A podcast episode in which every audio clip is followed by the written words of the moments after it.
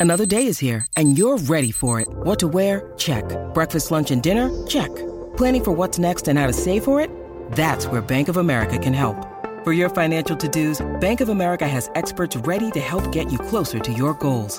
Get started at one of our local financial centers or 24-7 in our mobile banking app. Find a location near you at bankofamerica.com slash talk to us. What would you like the power to do? Mobile banking requires downloading the app and is only available for select devices. Message and data rates may apply. Bank of America and a member FDIC.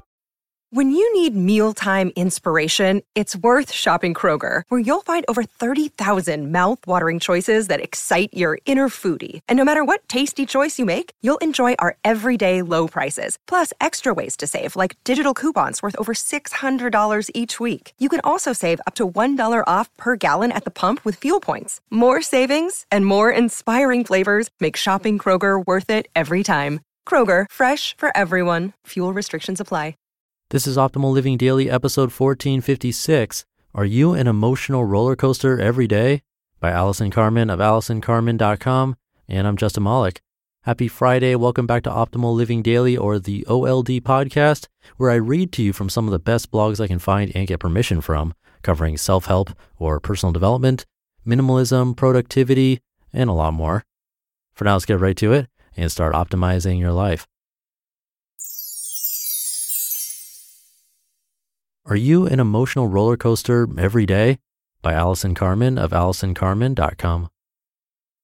My client Lauren came to me a few months ago frustrated that she cannot stay joyful all day long. She felt her emotions were a roller coaster depending on what she was experiencing in the outside world. I asked her to keep a journal so we could look at what was triggering her emotions. When we reviewed her journal, it read like this Quote, I woke up in the morning really excited for the possibilities of my day. I had some toast and coffee, and I felt great.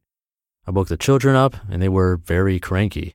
Steve would not eat breakfast, and Sophia would not stop screaming. I finally got them out the door, and I felt so negative and annoyed. Why is my life like this? I bet other parents don't have this type of morning. The children missed the bus, and I had to drive them to school. I was 30 minutes late for work, and I was tired and cranky.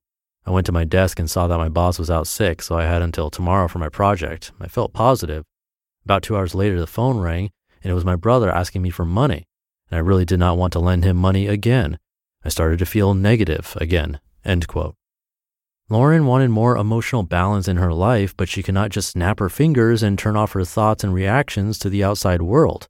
Lauren wanted to know how she could cultivate an inner joy and space that would sustain her throughout the day no matter what she faced. Here's my daily practice that I shared with Lauren to help her maintain emotional stability throughout her day. Number one, gratitude. I wrote about this before in the Attitude of Gratitude post. In the morning when I wake up, before my mind starts going through everything I need to do for the day, I stop and remind myself of all the people and things for which I am grateful. I was never one to list things or keep a routine, but the gratitude list helps me gain a sustainable perspective before I even get out of bed.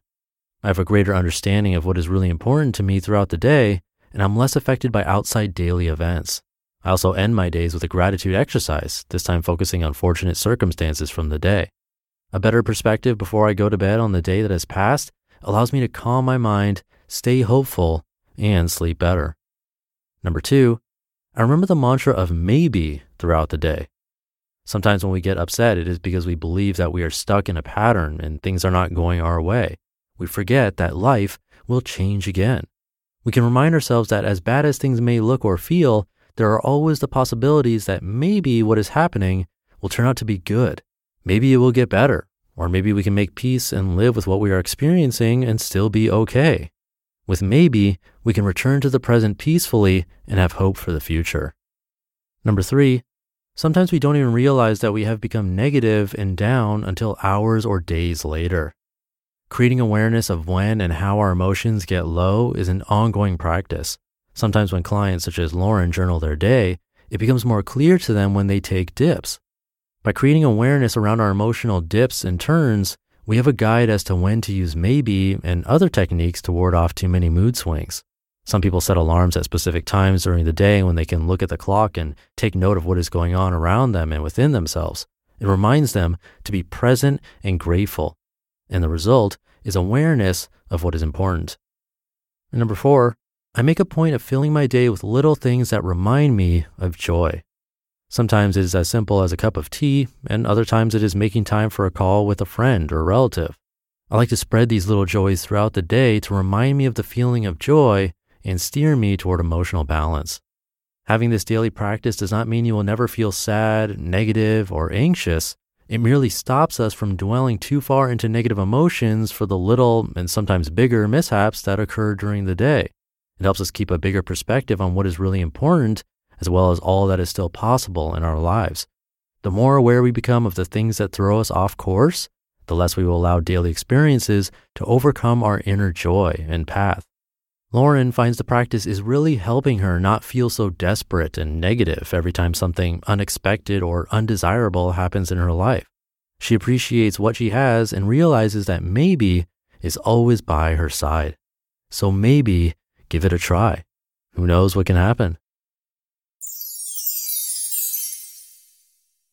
You just listened to the post titled, Are You on an Emotional Roller Coaster Every Day?